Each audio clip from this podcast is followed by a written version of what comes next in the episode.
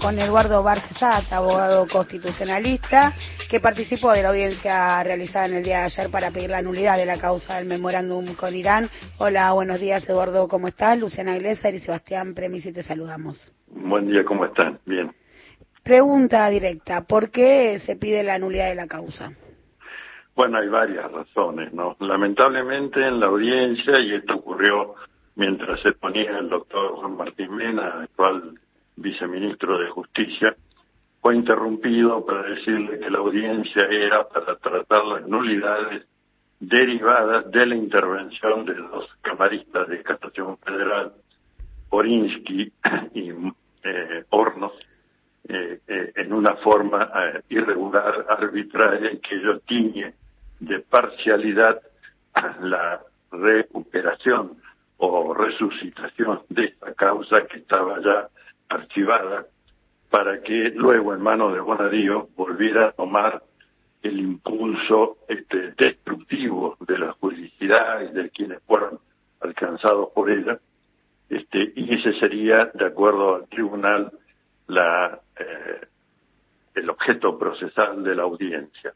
Ya es una causal de nulidad, por supuesto, que una causa originariamente archivada después de haber recorrido todo el espión jurisdiccional, fuera reabierta sobre pretexto de una nueva denuncia orquestada con la DAIA, la representación de la DAIA, que fue quien se prestó a esta maniobra para este, volver a incriminar a aquellos que eh, ya directamente habían merecido un desistimiento de la denuncia originalmente propuesta por Alberto Nisman.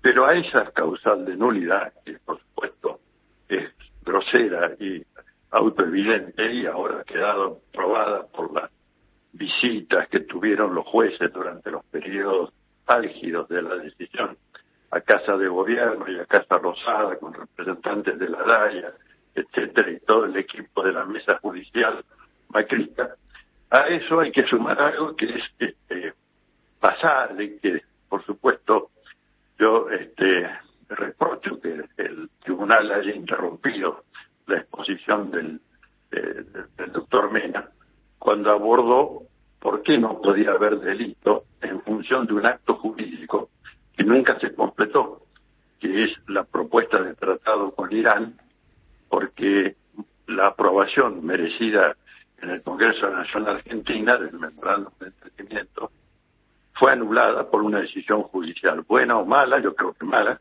pero que pasó en autoridad de cosa juzgada porque con el cambio de gobierno la gestión macrista no quiso sostener la apelación ante la Cámara de Casación respecto de esa declaración de inconstitucionalidad en sede argentina. Pero en Irán no fue ratificado el, el tratado, es decir, no debía ser tan bueno para los iraníes y no solamente que no lo aprobaron, sino que además le dieron una filípica al canciller este, con distintos argumentos, no sé si válidos o no, pero lo cierto es que no alcanzó este, a tener principio de existencia como acto jurídico el tratado, y sin embargo, en función de ese acto jurídico inexistente, se armó una causa que comienza con la tremenda acusación de traición a la patria, encubrimiento agravado, violación de los deberes del funcionario público, obstrucción a la justicia, etcétera. Bueno, si eso que es más que evidente y que no necesita de ninguna prueba porque basta con saber un poco de derecho, repito, saber un poco de derecho para inmediatamente desestimar una causa fundada en un acto jurídico que no se perfeccionó con los rigores que establece nuestra constitución y el sistema jurídico iraní. Entonces, señores, no hay nada que pueda perpetrarse a través de la nada jurídica. Bueno, esta eh, acusación de nulidad es la que eh, voy a pretender sostener en la audiencia del 4 de agosto. No sé si será interrumpido o no, pero eh, voy a ser muy sencillo, anticipo, no solamente con el tribunal, sino con el fiscal, porque el fiscal es quien está obligado a custodiar las formas del procedimiento. Y si el fiscal no ha advertido de que estamos frente a una nulidad absoluta e insanable en materia de orden público procesal, pues seremos nosotros quienes se lo recordaremos. También está. este, yo creo que lo más significativo de ayer el impacto político institucional de la declaración que prestó, el alegato que prestó la vicepresidenta Cristina Fernández de Kirchner, que eh, tuvo momentos de dureza y de emotividad insuperables en una retórica realmente este, brillante como profesional del derecho. Y entiendo que desnuda ante la opinión pública toda la colecta de inmundicias que rodeó en sede judicial la gestión del gobierno Macri y a la que se prestaron buena parte de los jueces de todo grado, de todo grado, es decir, de primera instancia a la Corte Suprema. Eduardo. En función de la persecución al adversario político, o enemigo político. El Lauper, para decirlo en una palabra. Eduardo, pensando en, estas nulidades, otro hecho concreto, eh, la negación de tomarle declaración a quien era jefe de Interpol eh, por la, cuestión de las alertas rojas, por ejemplo. Digo, la insistencia de que el memorándum iba a dar por baja las, alertas rojas contra los acusados iraníes y el jefe de Interpol en su momento diciendo no, eso nunca, nunca sucedió y el rechazo a tomarle declaración. Me parece que ahí también hay un dato para tener en cuenta en función de todas las irregularidades que estabas haciendo mención. Correctísima tu observación. Acá hay dos soportes ficcionales en esta carta. Un soporte ficcional era que todo esto se armó para dar de baja las alertas rojas. ¿Cuál es la realidad de los hechos? No ocurrió nunca, ni bajo la gestión del, gobierno de Cristina Fernández de Kirchner, ni bajo la gestión del gobierno de Macri, ni bajo la gestión del gobierno de Alberto Fernández, porque eso además depende de una decisión no del poder político, pongamos esto claro. ¿no? Segundo soporte ficcional, están actuando como si el, tratado hubiera tenido el principio de ejecución y no llegó a formalizarse como acto jurídico del derecho internacional público.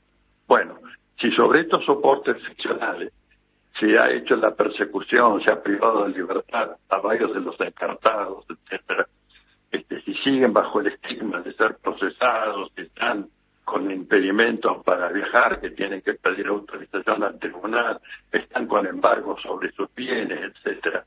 Toda esta serie de porquerías tienen que tener un término y no es cuestión de decir, no, la audiencia fue solamente para X hipótesis y no para las otras hipótesis de nulidad, porque eso es negar lo que el procedimiento, el debido proceso indica en la nación argentina ya tenemos que pregar para hacer cumplir con los preceptos de la Constitución, de los tratados internacionales y del Código Procesal Penal, que en esto son contextos. Ahora, eh, y lo otro, digo, el motivo de la audiencia tiene que ver con el desempeño de Porinsky y, Hornos, los comunistas que visitaron efectivamente a Macri en Olivos, jugaron al tenis. Eh, ¿Crees que el tribunal va a tener en consideración esa información pública que se difundió por un pedido de acceso a la información pública por el ciudadano, lo publicó el Destape?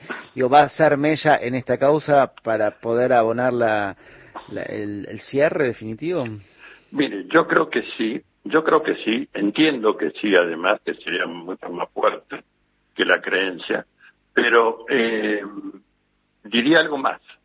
No solamente se trata de una nulidad, se trata de un obrar delictivo de parte de los jueces, y como la prueba hasta aquí colectada demuestra, las resoluciones adoptadas han sido consecuencia causal eficiente de las reuniones previas con el Poder Ejecutivo, autoridades de la DAIA y aledaños me refiero a dependencias del Poder Ejecutivo, Ministerio de Justicia, Servicio de, Inteligencia, este, y en eso la complicidad de los jueces nombrados para reabrir algo que estaba archivado y pasado en autoridad de juzgada. ¿no? Clarísimo, Perdón, eh, ahora hay un cuarto intermedio. ¿Para cuándo pasó la audiencia? ¿Cuándo continúa?